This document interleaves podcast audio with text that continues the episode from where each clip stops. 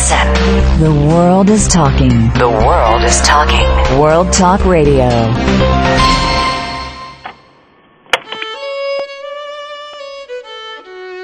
This is Jerry Prokopowicz with Civil War Talk Radio. In 1862, the Union military expedition captured the largest city in the Confederacy, New Orleans. In the course of that campaign, a little known event took place. The Confederate garrison of Fort Jackson rebelled against its officers and staged a mutiny. We'll find out what that mutiny has to tell us about the campaign, the Confederacy, and the meaning of the war itself from our guest, Michael D. Pierson, author of Mutiny at Fort Jackson, today on Civil War Talk Radio.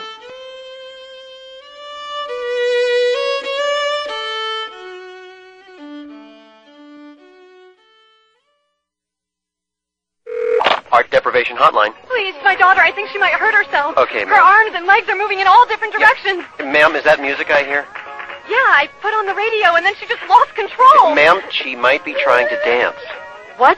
Dancing, ma'am. No, no, no. I've seen dancing and that's not it. The less art kids get, the more it shows. Please visit us at americansforthearts.org. Art. Ask for more. A public service message brought to you by Americans for the Arts and the Ad Council. You're listening to World Talk Radio.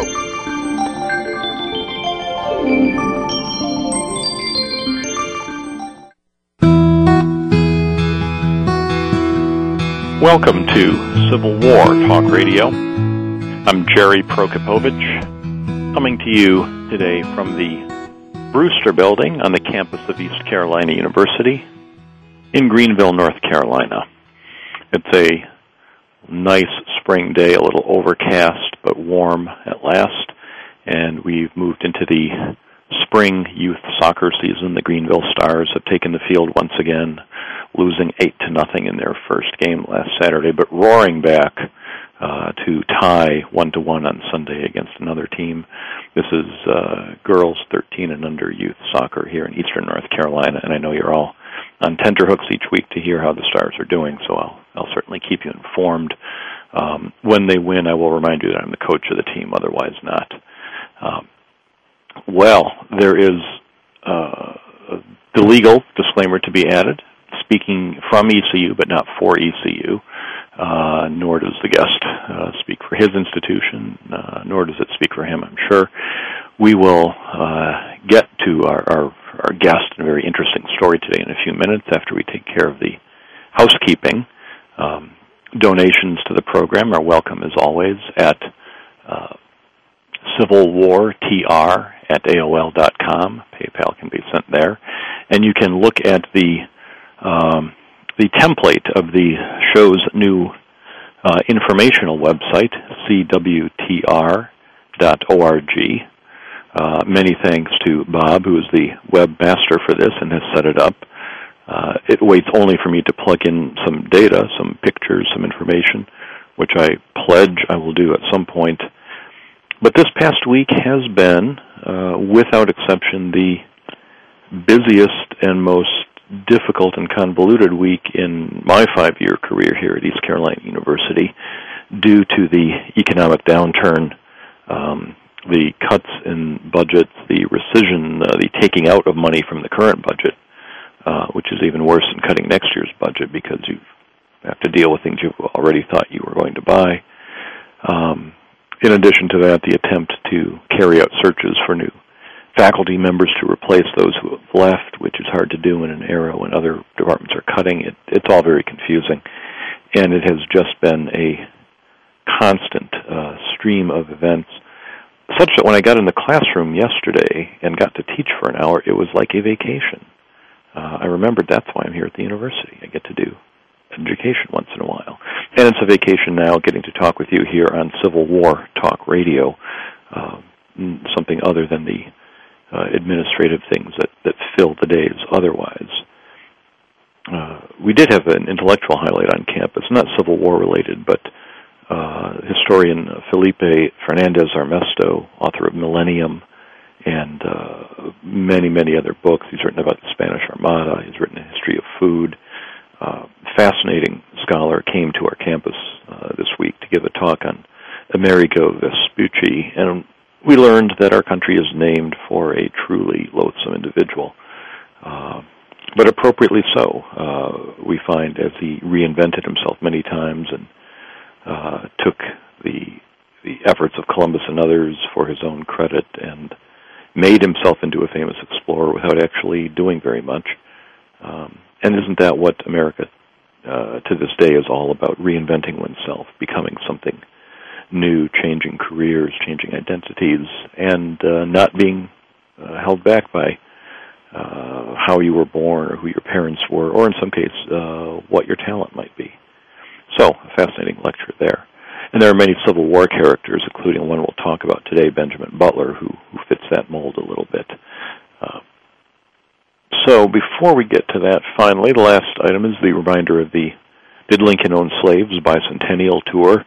Uh, I will be talking about Lincoln and his uh, and the questions people ask about him in Grosse Pointe, Michigan on March 18th, Austin, Texas on March 19th at the Civil War Roundtable there, uh, April 14th at the Loudoun County Civil War Roundtable in Leesburg, Virginia.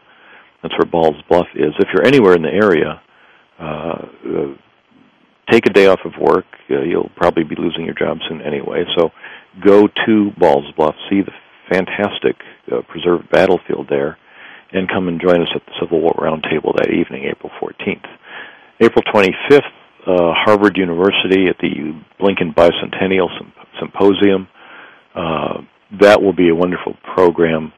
Uh, I would go if I had a travel budget left in my department, even if I weren't speaking there. David Herbert Donald, Doris Kearns Goodwin, Drew Faust, Jim McPherson, uh, Vernon Burton, who was on the show last week and was absolutely fascinating, uh, will be there. You don't want to miss that program if you're uh, anywhere within uh, range of of Harvard on April 25th. May 5th, Doylestown, Pennsylvania, the Bucks County Civil War Roundtable. Uh, and the following week, May 12th, Richmond, Virginia, Civil War Roundtable. I'll be speaking with groups there. And then uh, after a summer of recovery, October 22nd, at the Dorsey Pender Civil War Roundtable, uh, right here in eastern North Carolina, Rocky Mount, North Carolina. So lots of places. It's been fun to talk about Lincoln, travel around, and meet listeners to Civil War Talk Radio. And uh, if if you can come by and say hello, it's always good to get feedback from listeners. Send an email uh, if you can't come by, or uh, send a letter the old-fashioned way. Uh, those are still accepted here. And uh, let me know who you'd like to have on the show and, and what we can do to make it better and more interesting. One thing certainly would be for me to stop talking and move to our topic of the day. So let's do that and bring in our guest, Michael D. Pierson. Uh, Michael, are you there? I am here. Yes, thank you, Jerry. Uh, thank you for being on the show. Uh, do you, can I call you Mike? Some Michaels please, don't like that. Please do. Yeah, uh, well, thank you for for joining us. Um, I am holding a copy of your book here, Mutiny at Fort Jackson: The Untold Story of the Fall of New Orleans. And uh, it is an untold story that I'm curious to learn about. But let me uh, ask, since you and I haven't had a chance to meet before, uh, a little bit about your own background. Uh, you, your day job is at uh, University of Massachusetts. Uh, that's right. Uh, one of the branch campuses here in uh, in Lowell, Massachusetts. So, uh, uh, have you which, which you might te- be known to you as Ben Butler's hometown, which uh, which might play into uh, what we're going to talk about. But that's a pure coincidence. That's all that. Well, I I, I highly doubt that. I, I think uh, it would make sense to study somebody with the archives handy. But uh, to me, Lowell is the town that marks the fact you're about halfway around 495 in the endless journey uh, Yeah. going around Boston. If you're coming from from North Carolina, headed up to Maine. Yes. and you go around and around, and finally you get to Lowell, and you go, "Geez, it's only Lowell. I've still got an hour to go." You're almost there. You're almost there, You're almost to New Hampshire, kind of, sort of. right? You know, 40 But it is a fascinating city. The the uh, uh, from a public historian's viewpoint, it's one of the places where people first began preserving 19th and 20th century industrial landmarks It is. uh, as historical sites. And and it still is a wonderful place to visit. You know, I I, uh, I know you've been talking in the last couple of weeks about budget cuts at, at East Carolina, and we could talk about budget cuts at the University of Massachusetts Lowell, and and I suspect our listeners probably are dealing with their own budget cuts, and maybe they don't want to hear a bunch of academics uh, complain about larger class sizes and schemes that administrators come up with. Um, but uh, the the Park Service obviously has had its fair share of cuts over the last well over the last two presidential administrations, and uh, but it's still a wonderful town to visit. Uh, we have a lot of good restaurants, and uh, and and there's a lot going on. I think that's one thing we can say about Lowell. It, the Cambodian, uh, I recall, uh, Mm-hmm. was noted at one time as the Cambodian capital of the United States. Is that still the case? Um, yes, I think it is. Yeah, um, and and you'll hear people say that 25% of the population of Lowell is Cambodian, and I, I don't gather that's actually true. But um, but certainly uh, there is a large Cambodian uh, uh, population in Lowell still, and they're starting to make their way out into the suburbs as they get more and more materially successful. Um, and they're starting to make their mark on on architecture in the town. Um, you start to see restaurants that uh, that have Cambodian or Southeast Asian style uh, architectural flares about them. It's it's getting to be an interesting place to live. Hmm. Well, that that uh, I mean, the entire Boston metropolitan area is uh, is interesting. Is certainly uh, the right word. It, it may not be always the nicest place, but it is one of the most fascinating places uh, in the country. You, you are never bored. That's true. Yes. Or if you are, it's your own fault.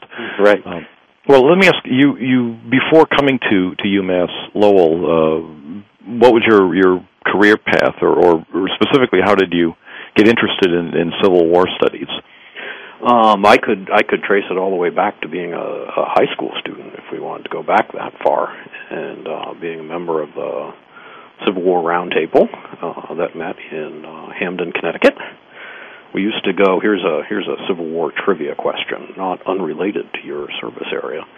Uh, we our, our, our one of our annual events was that we would go off to the uh, cemetery to lay a wreath uh, at the grave of General Terry, Union military commander, who, if I really wanted to put you on the spot, I could ask you what his most notable accomplishment was. Um, is this the Terry from the Army of the Ohio?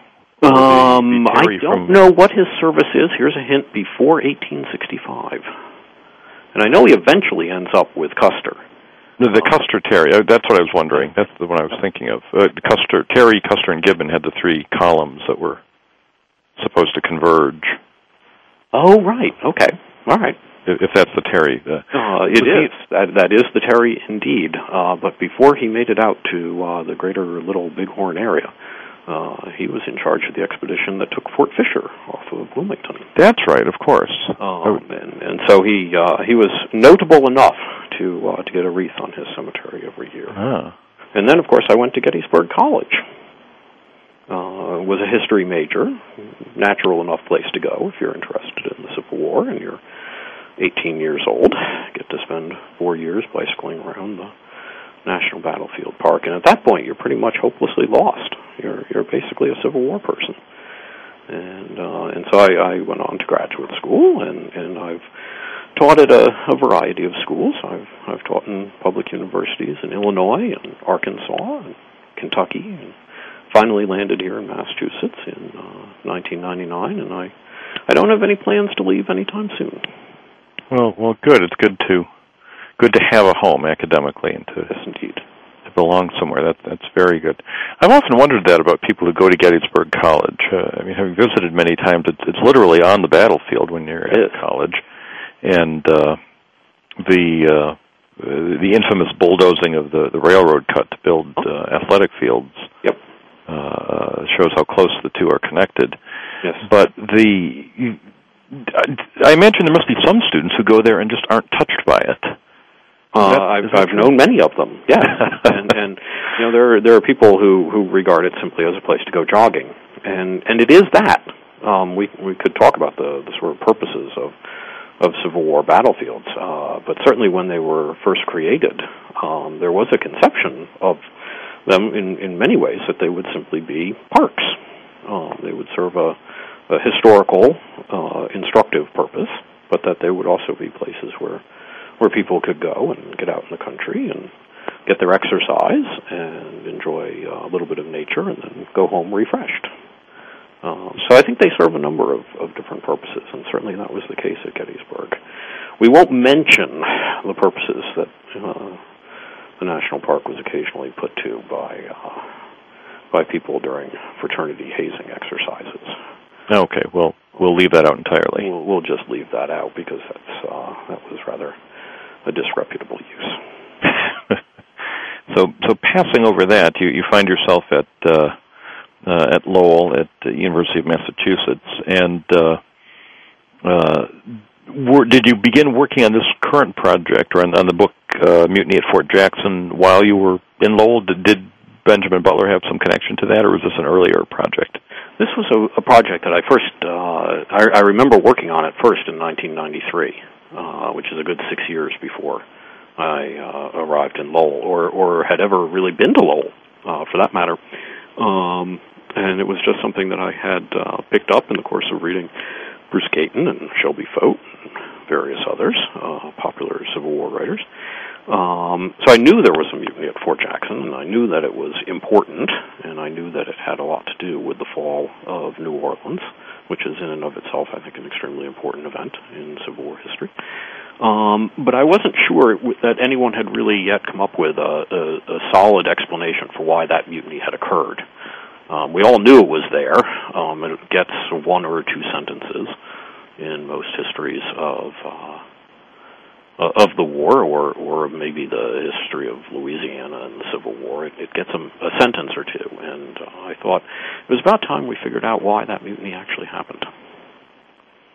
Well, the uh, let's lay out a little bit what uh, the context of the mutiny, uh, or maybe the context of the whole uh, New Orleans campaign. This is in the spring of 1862 that the Union uh, makes an effort to capture New Orleans, and and they go by sea. Um, so, where is Fort Jackson in relation to New Orleans in this campaign? Um, Fort Jackson is about 65 miles uh, south of New Orleans. It's right on the banks of the Mississippi River, um, which is about halfway to the Gulf. Um, it's basically in the middle of a, an extremely swampy territory. Um, there is another second Confederate fort right across the river, which is Fort uh, St. Philip. Um, but it is the main principal Confederate uh, line of defense uh, between uh, the United States Navy and Army uh, transport ships uh, in the Gulf of Mexico uh, and the lower Mississippi and uh, the city of New Orleans itself. There really is there, there's a a, a very minor defensive line, much closer to the city itself, but uh, it will not detain Farragut's ships for much more than about 20 minutes. So what we're really talking about here is the main Confederate defense uh, for the city of New Orleans. So if Farragut wants to get his navy up the Mississippi River, he's got to go between Forts Jackson and St. Philip and, and, and defeat those forts in some way. Absolutely, and and what uh, happens is is that the the Union uh, brings. We could think about maybe uh, two groups of uh, warships, uh, or or just generally ships, uh, into the Mississippi River. We have Farragut's warships along the lines of the Brooklyn and the Hartford, the the really famous ships that are designed as warships and are designed to to be able with, to withstand a certain amount of military uh, beating from the forts. Um, and then there are also the really lightly uh, protected and, or, and, and largely unarmed uh, ships. These are the supply ships and the army transport ships. Mike, uh, let me interrupt you here for just a moment. We're going to take a short break with the music that I hear and come back and find out how these ships make their plan to go by the forts and, and how the Confederates respond. We'll do this when we come back in just a moment on Civil War Talk Radio.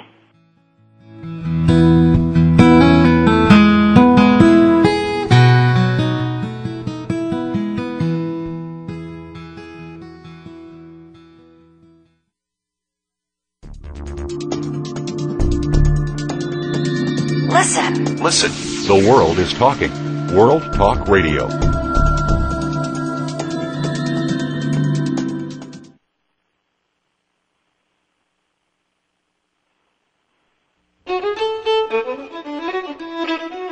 The fall of New Orleans in 1862 was brought about by the Union Navy, resisted by the citizens and military of New Orleans. Or was it? We'll find out what other factors were involved when we come back on Civil War Talk Radio.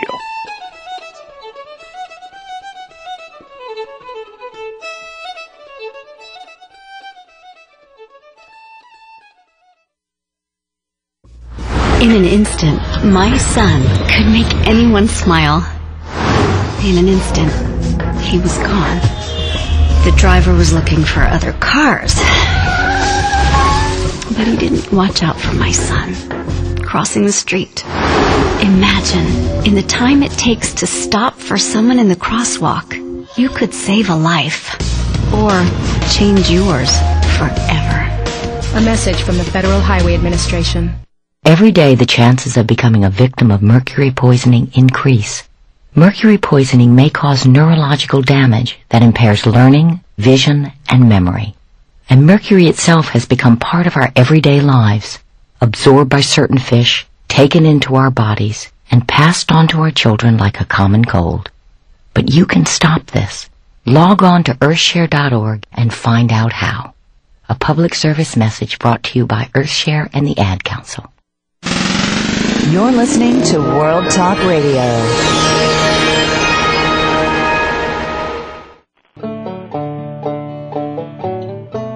Welcome back to Civil War Talk Radio.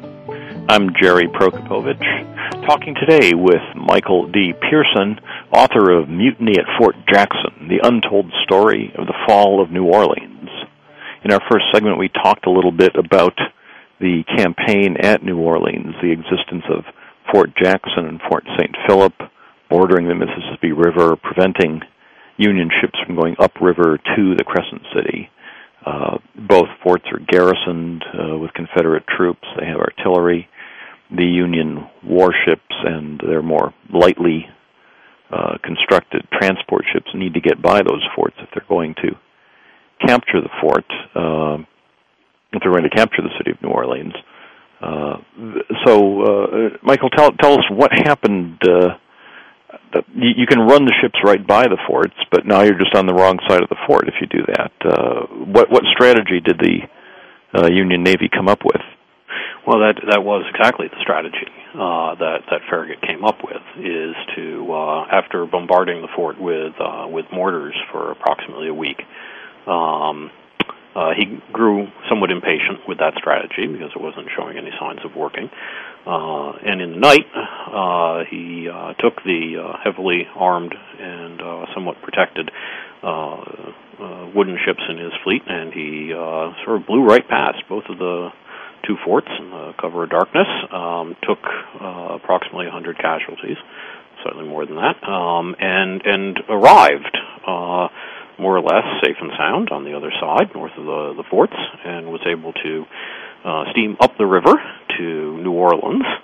And and I think that's that's generally what most uh, of our listeners probably um, know about the the New Orleans campaign because it's really at this point that most uh, military historians sort of regard the the the campaign as as being over and and successfully won for the United States. It's at this point where Farragut can train his uh, the batteries of his ships on New Orleans. He can destroy New Orleans if he chooses to. Um, and uh, Fort Jackson has uh, and Fort St. Philip have been left behind him, um, cut off uh, from uh, from any resupply. Um, and, and, and certainly the, the massive fighting is over uh, from a from a very traditional military history uh, approach. Um, most of the blood has been been shed. The the battle is is over. The cannons are silent, um, and we just sort of leave it at that. Um, but I think we we shouldn't do that because really at this point in the campaign, I think the uh, the campaign is is is really hanging in the balance uh, at this point. Uh, Farragut could destroy the city of New Orleans, but I think we imagine, we can easily imagine that that would be a public relations nightmare for the Lincoln administration if uh, if the United States Navy would simply take to bombarding a city of 170,000 people and leaving it in ashes. I, I think that would be uh, that would be a horror of the modern world. Uh, certainly at that point, and uh, so Farragut really is is stuck uh, at New Orleans. He he can't bombard the city, and he also can't occupy it. He doesn't have the the troops to do it. The troops are still in the transport ships south of Fort Jackson, and if you try to sail those transport ships, densely packed with Union troops, past the 75 heavy cannon in Fort Jackson and, and the almost the, the similar number in Fort St. Philip, it will be an absolute bloodbath. Um, so really, as long as Fort Jackson and Fort St. Philip hold out, um, Farragut can can lie idle off of the, the the levee at New Orleans, but he can't actually occupy it. Um, and that's going to be a that's going to be a, a dramatic uh, uh, problem for uh, for Farragut because Fort Jackson has at this point, to the best of our knowledge, at least six weeks worth of food. Um, and and plenty of ammunition. Uh, they have uh, 630 some odd troops in Fort Jackson and a similar number in Fort St. Philip. Um, it is very hard to get any Union infantry anywhere near uh, Fort Jackson, let alone uh, siege equipment that we might want them to have uh, if they're going to take these gigantic brick uh, forts. Um, so we're really at a dramatic moment uh, here, and, and one that I'm not sure military historians have fully appreciated. And, and I mean, given the ability of forts like you know, garrisons like Sumter to to hold out, uh, at least in terms of having food, if they're, if they're not directly under fire, right. uh, uh, certainly this really does set a military problem. Um, it uh, does, and I'm, I'm thinking Fort Macon in North Carolina, um, which is able to hold out for a while um, until siege guns can be properly brought up. It, it is. It's, it's and, and Fort Fisher, as you mentioned earlier in the show. Uh, absolutely. Certainly, there, there's no shortage of examples of, of determined garrisons holding out for a long time in the Civil War. So, um, okay, so we've, we've got the uh, a real question. What uh, what's the solution? Well, at this point, it, it's it's it, it's right at this moment where where something really dramatic and, and unprecedented happens. Something which I would argue doesn't happen in the whole rest of the American Civil War at any point. Um, and that is when the the garrison at Fort Jackson um, at 11 o'clock on April 11 o'clock at night on April 27th, 1862, rises up in mutiny against their officers. Um, they will line up, line up on the, the parade ground in the center of the fort, um, seemingly under the command of their non-commissioned officers who are in on the mutiny, um, and they will demand that uh, that the fort cease firing and, and cease fighting against the United States uh, military. And uh, when the Confederate officers uh, resist this, uh, the the mutinying uh, men will take uh, shots at uh, their Confederate officers. They uh, they take some of the heavy guns up on the uh, the upper level of Fort Jackson, uh, and they turn them around, and, and so that they're trained not outside the fort, but are trained into the fort, so that the mutineers uh, manning those guns can command the uh, the parade ground of the fort where their officers are. Um, and the officers quickly realize that there's really nothing that they're going to be able to do here, that they have lost control of the situation. Um, and just to continue the, the story all the way through, uh, approximately half of the mutinous uh, soldiers, about 250 to 300 of them, uh, are at that point going to essentially with the officers, um, I don't want to say permission, but there's nothing the officers can do about it. About 250 or 300 of the Confederate soldiers then walk out of the fort um, and surrender to the 200 Union infantry uh, that have managed to make their way north of Fort Jackson. They surrender quite happily to uh, to the Union troops, uh, who we might add outnumber them. Uh, you know, Confederates outnumber the the troops they're surrendering to, um, and the approximately 300 uh, Confederate troops who are left, the mutinous uh, Confederate troops who are left in the garrison, uh, essentially stay there overnight, but the next morning uh, they convince their Confederate officers that uh, that what we really need to do here is surrender, and that's what we want to do, and that's what we can make you do. Um, and so later that day, uh, the fort surrenders to the United States Navy. So the the obvious question, and, and we'll just jump in with the deep end, is why did they do this? What, that is uh, the question. Yes. And, and it, that's, I gather, the question that brought you to this topic initially. Yeah, I think we you know we've known that the mutiny happened, um, but we haven't known why it happened. And um, I initially thought that uh, that this was perhaps a, a politically loaded question that maybe uh, historians who sympathized with the Confederacy uh, simply wanted to skip over this event because it's it's kind of embarrassing, uh, and it can lead to difficult questions uh, for uh, Southern historians, particularly ones that are sympathetic with the Confederacy, about what the nature of the Confederate government is. Um, but it turns out that probably the the one thing that that really stymied people from trying to figure out why this mutiny happened is that we have absolutely no written records whatsoever uh, from any of the mutineers at all.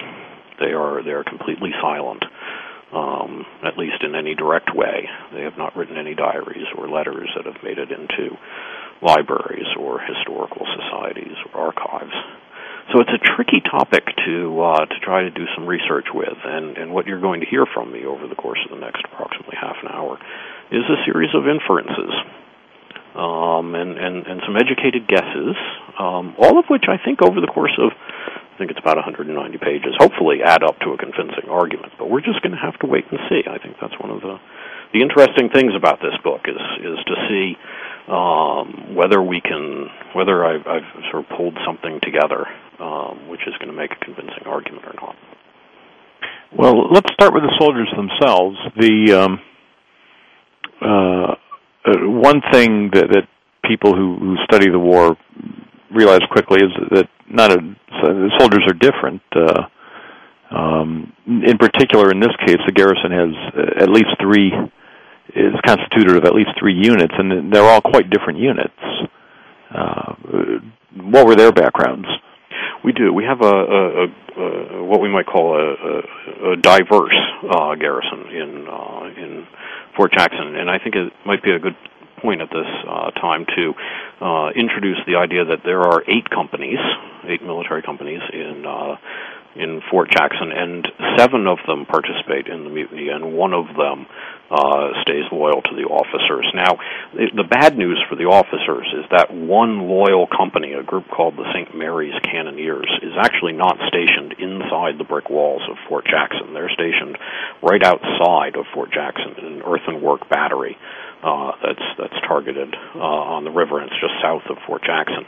The mutineers knew that the St. Mary's Cannoneers were not going to participate in the mutiny, uh, and they took every precaution to make sure that the St. Mary's Cannoneers were not going to be able to get into the fort during the mutiny. They they basically locked them out of the fort. But it, when you start talking about uh, very different groups of soldiers in the Fort Jackson uh, garrison, we could start with the St. Mary's Cannoneers because they are from St. Mary's Parish. It's a sugar growing parish west of uh, uh, New Orleans. It's on the Gulf of Mexico. Um, it's a wealthy parish in terms of the value of the sugar crop. Um, and it's a, a parish that relies very heavily on uh, slave labor and on sugar production. Um, the population there is about 23% white. Uh, about 77% of the population is enslaved. It's a tiny free black population, but it numbers less than 200 people. Um, so this is what we might think of as as a, a sort of hyper south uh, parish, uh, a parish which embodies uh, the essence of plantation agriculture and plantation slavery. The fort, uh, the St. Mary's uh, Parish garrison stays very loyal uh, to the Confederacy during the mutiny. Why? Probably because all of their officers uh, are slaveholders or the sons of slaveholders. All of their non-commissioned officers are slaveholders or the sons of slaveholders. Um, and I think that within the rural world of St. Mary's Parish, they control a lot of resources even if you're a non slaveholding white, um, you're looking at a at a world, your world there in St. Mary's Parish, where your officers are going to control the economic resources of of the town. They're going to be your primary customers uh, as planters. You know, I mean, whether you're a tailor or a brickmaker or a barrel maker, you're going to be selling to these people. And the the wealthy element in St. Mary's Parish has also come up with a uh, a free market where they distribute free food uh, to the uh, the families of soldiers. I think as long as the uh, the the St. Mary's Cannoneers, even the men in the ranks, stay loyal to the Confederacy, their families are going to be taken care of, um, and their world is going to remain more or less intact. I think there's every reason why they would stay loyal to the Confederacy. Um, in the same way that lots of other Confederate military units will endure very hard times uh, in other places throughout the Civil War. But that brings us to the mutineers, and there, I think, uh, are a very different group of people. Um, and all of the other seven uh, military uh, units, the other seven companies, are recruited not from the rural South, but from New Orleans itself. Um, and they come from a very different world. It's more anonymous. Um, it's much less reliant on the institution of slavery for its economic well-being.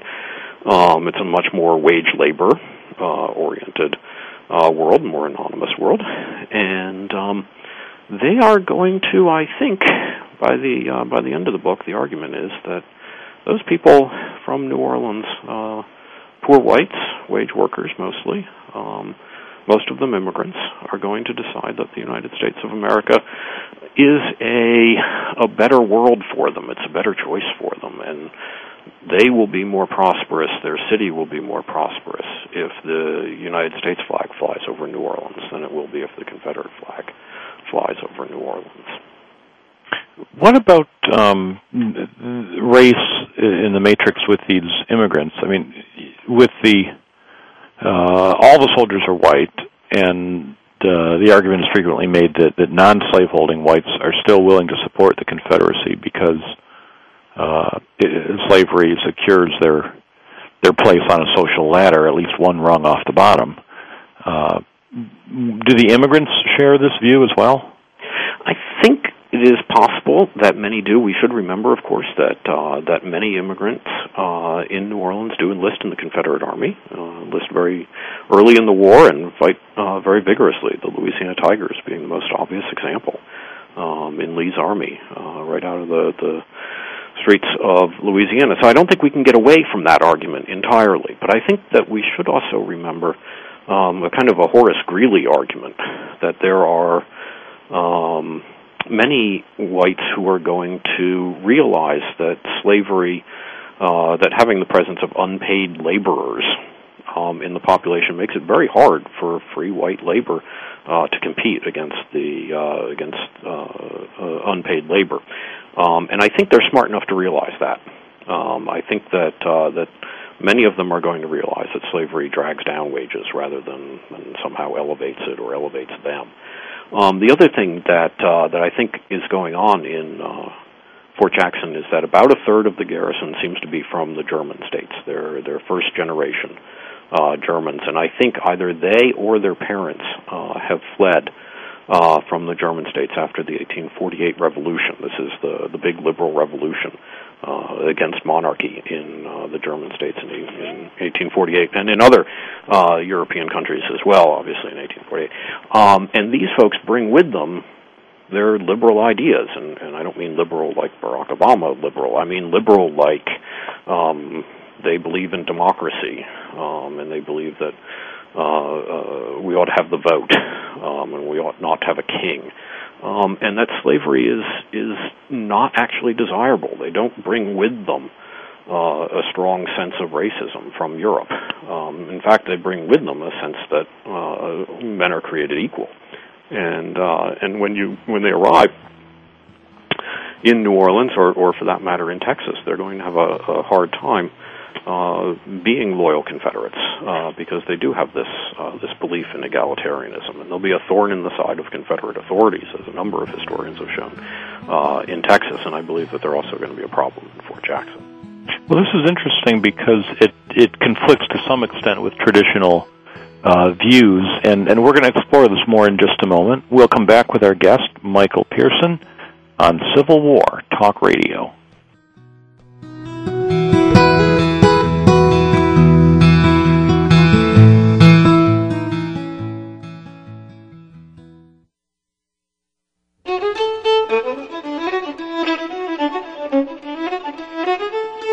Of the little guy against overbearing authority.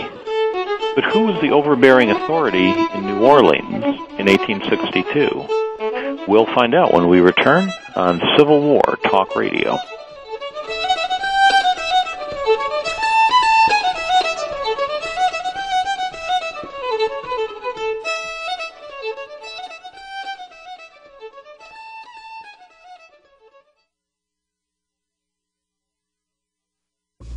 In an instant, my son could make anyone smile. In an instant, he was gone. The driver was looking for other cars. But he didn't watch out for my son. Crossing the street. Imagine, in the time it takes to stop for someone in the crosswalk, you could save a life. Or change yours forever. A message from the Federal Highway Administration.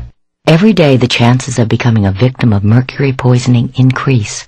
Mercury poisoning may cause neurological damage that impairs learning, vision, and memory. And mercury itself has become part of our everyday lives, absorbed by certain fish, taken into our bodies, and passed on to our children like a common cold. But you can stop this. Log on to earthshare.org and find out how. A public service message brought to you by Earthshare and the Ad Council. You're listening to World Talk Radio.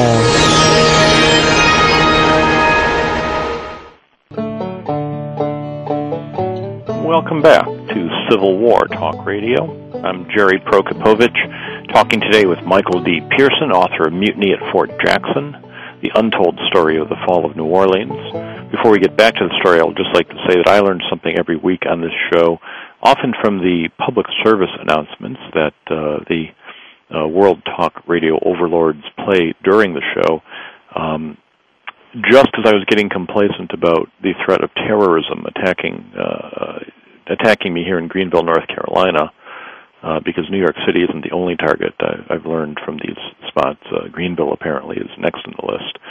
Uh, just when I was getting complacent about that, today a new threat, mercury poisoning, has been added to the things to keep me awake um, with a, a new public service spot. So I'm uh, uh, just enjoying the new new thrill of tension and stress brought about by the possibility of mercury poisoning to go along with all the other uh, other things we've been warned about over the, the months. Here on Civil War Talk Radio, it's enough to make one want to move back mentally into the 19th century, and that's what we'll do here. Uh, we've been talking uh, with our guest, Michael Pierson, about uh, the Confederate uh, rebellion within a rebellion, the mutiny of Confederate soldiers at Fort Jackson outside of New Orleans in 1862. And we were just discussing what what brought this about. These uh, Confederates were immigrant soldiers, uh, and apparently less connected to the ideals of the Confederacy. And I want to throw out the idea that, uh, uh, Mike, that I, I got from your book, that the the very ideals of, of the what we perceive as American ideals, uh, uh, democracy, uh, uh, widespread suffrage, at least male suffrage in this era, were not necessarily those of many of the leaders of Confederate New Orleans, uh, and that they they saw perhaps a more Jeffersonian uh, agricultural aristocratic society uh, forming in, in the Confederacy. Is that accurate? Well, I think that's true, and, and you know, there's a, a, a lively debate I think going on about this uh, among historians uh, now. But there certainly was a, an attempt on the part of uh, much of the Confederate leadership during uh, secession uh, and in the time period, uh, certainly in the year, the sort of Confederate year that for New Orleans, from secession in 1861 to the fall of the, the city in in April of 1862 to kind of turn the clock back a little bit. Um, one of the the things that I found interesting was that, of course, we equate New Orleans with Andrew Jackson. Uh, he defends the city successfully in 1815. There's a big statue of Andrew Jackson in the middle of uh, what would it be called? I think Jackson Square. Um, mm-hmm. it, it's it's a very sort of Andrew Jackson city, and yet um, many of the Confederate uh, leaders, politicians, and, and, and civic leaders uh, found the idea of Jacksonian democracy quite alarming, um, and sort of the last thing they wanted to do uh, would be to have democracy. And, and it's not just in in New Orleans and, and Louisiana; but it's in various other places across the South. There's an attempt to kind of turn the clock back on on democracy. I, the, the Confederate president uh, serving a longer term, not up for reelection because he can only serve one term is perhaps the most obvious and, and well-known uh, aspect of that. Um, but I think there's been a lot of uh, work recently. Frank Towers uh, at the University of Calgary has done the best work on this in uh, New Orleans um, about saying that there really is a fear not just of democracy but of the whole industrial age that uh, that we're going to somehow become too much like the North. And of course, for an industrial uh, worker in New Orleans who is an immigrant who relies on wage labor for his or her livelihood, um, the idea that we're going to somehow become a, an agricultural slaveholders republic without cities is, I mean, they're taking away your jobs just as, as certainly as the recession is today. So uh, the well, the, the rebellion. I, I want to. I don't want to shortchange the discussion of the mutiny, but I do want to skip ahead. And this this mention of the beginning of the industrial age brings us back in a way to Lowell, Massachusetts, and uh, its favorite son uh, Benjamin Butler. In the aftermath of the mutiny, the Union Navy captures uh, an army and navy together capture Forts Philip and Saint uh, Jackson and Saint Philip, and then uh, eventually move in and occupy New Orleans. And here, those same tensions uh, that you've been talking about between uh, the immigrant population and Confederate leaders play out uh, with the Union soldiers themselves. Uh, can you talk about uh, about that? Most of us have an understanding of Butler and the famous Woman Order and uh, uh, some of the, the, the well-known stories. Uh, do they accurately capture what happened in New Orleans once the Union troops moved in? I think we should have some uh, some reservations about the traditional uh, stories that have been told about uh, the uh, the United States military presence in New Orleans and the amount of opposition that they met from the the white population of the city. Um, I think there's been a lot of storytelling, and let's face it, Ben Butler makes a great story. There, there's there's no doubt that he is perhaps the homeliest of the Union commanders. Um, he is uh, he is an inept military commander. It certainly proves that in 1864 and again in 1865. Um, he's an easy target. He's a political general, and, and by and large, historians have hated uh, political generals, often correctly. Um, and so it's easy to to to demonize uh, uh, Ben Butler, um, just as it's easy to sort of celebrate um, what looks like a very grassroots campaign on the part of the city's population to oppose him, and and we see that um, that that sort of I, I almost want to call it a, a cute uh, resistance uh, to the to the Union, Union military presence, and, and I, I don't say cute just about uh, the fact that all of a sudden women are opposing it, uh, but we kind of turn William Mumford, the the gambler who tears down the U.S. flag and is eventually hanged for it. He, he's a perfect uh, sort of sad face victim, a poor man who is in the wrong place at the wrong time. And the mob seems like a uh, the mob that opposes Farragut's officers when they demand the surrender of the city. That seems like a very grassroots sort of American uh, popular resistance to uh, the city coming in or the the union coming in and taking over the city. Um, but I don't think that's actually the whole story. Um, one of the things that uh, that that sort of has surprised me as I've gone through it is just how quickly the city of New Orleans uh, becomes completely well adjusted to the idea that there's a Union military presence uh, in the city. Um, I you can you can find on the day after Union troops land uh, in the city. Uh, there's a the story about uh, which I found in a in a I think it was a, a letter here in Worcester, Massachusetts, um, where one of the poet Longfellow's uh, sons wanders uh, through the streets of New Orleans with uh, the son of a clergyman from New Haven, and they wander around essentially unarmed. One of them in uniform through the city of New Orleans, and are completely unharmed on the second day uh, that uh, that Union troops are there. On the night that Union troops land in New Orleans, a Confederate uh, Union brigadier general walks around the city unarmed, uh, in uniform, by himself, um, asks for directions on how to get places. He's he's not killed. He's not mobbed.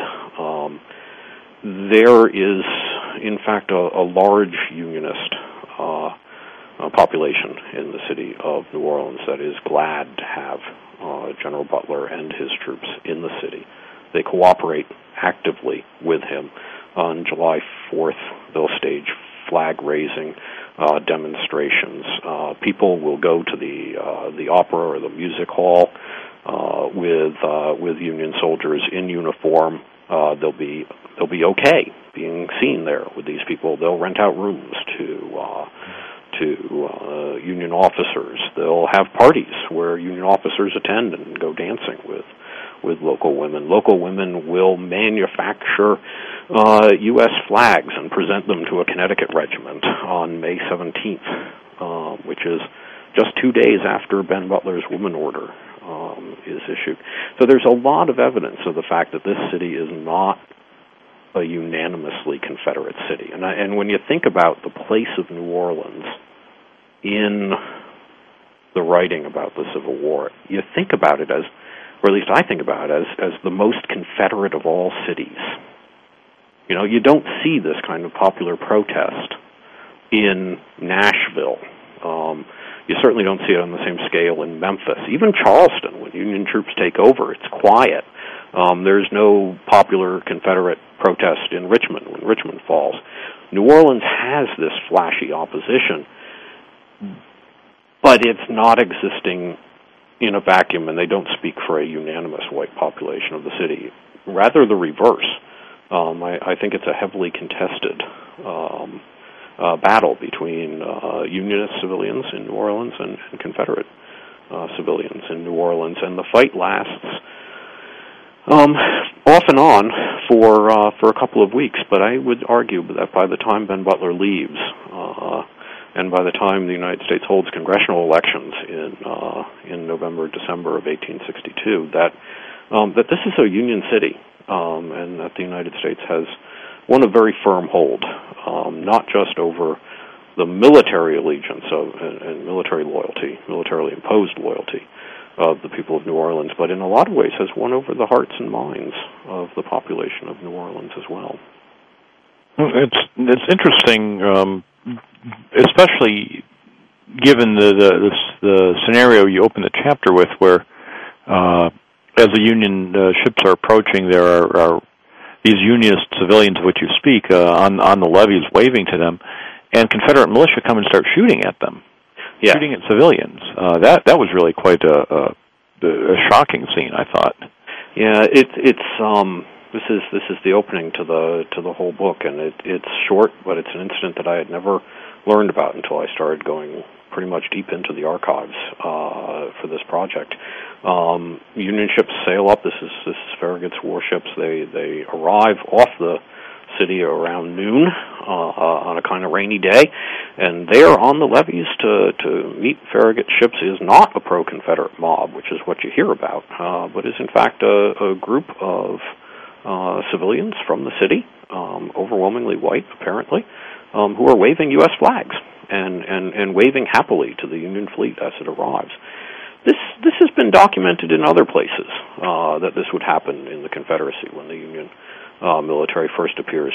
But certainly, this is this this is the first time we would hear about it in uh, in the case of New Orleans. And the Confederate military does open fire on that group of uh, of civilians, and we don't have a, a good sense of who was killed or even how many. Uh, but we knew, do know that the Confederate uh, Confederate government does uh, its army does fire on uh, women and children who are waving U.S. flags, and I think that should tell us that this is a very serious contest. That, that this is a, a, a battle which is going to be fought and fought seriously, um, and one that no matter what side you're on on on this war, and even as a historian looking back on it, um, you can't regard this as as cute. And and um, the protests by women, the protests by others, it's a very serious matter. So the the romantic stories, the the woman order, the dumping of chamber pots, this sort of thing, is is more than a trivial uh, side note, but a reflection of a much deeper struggle.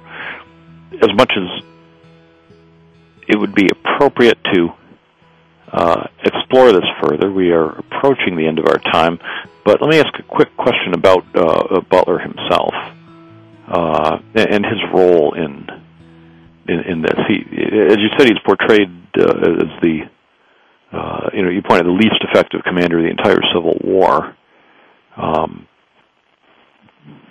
well, well, ex- expand on that. Uh, that that doesn't give him a fair shake. No, it it, it doesn't because I I think that uh, what the United States government really needs in New Orleans in 1862 is uh, an administrator with political experience in governing over a large industrial city, a large commercial capitalist uh, society. Um, and that is exactly what Ben Butler is. Um, he comes from Lowell, Massachusetts. He's been a state senator uh, in in uh, representing Lowell and the Lowell district. He has a lot of experience. He knows how to manipulate uh, political scenes on the streets. He knows how to uh, manipulate patronage. Uh, he knows what to do with government jobs and how to get people to support the government in exchange for a job uh, and a paycheck. He knows how to talk to immigrants because he's a Democrat from his 1850s experience. Uh, um, as a Democrat, immigrants had been his core group. Um, he can deal with uh, with Catholics um, as as people, which is something not every Protestant could do in the 1860s uh, from the North or anywhere else. Um, he is really just the man on the spot to set up an administration for an urban area in 1862. And the people who are most likely to support the Union are the people who Ben Butler is is really comfortable with, and that's working class immigrants. Working So, so once again, one might think that Abraham Lincoln has made no mistake in getting his man in the right place there. Um, he really has, and I, I have no proof that Lincoln was thinking, let's get a big city politician uh, to govern a, a big city like New Orleans. Um, but if Lincoln was thinking that, I don't know that he was, but if he was thinking that, we really have to take our hats off. We have to uh, we have to add another another thing, another item to the list of things to have uh, celebrations about Lincoln.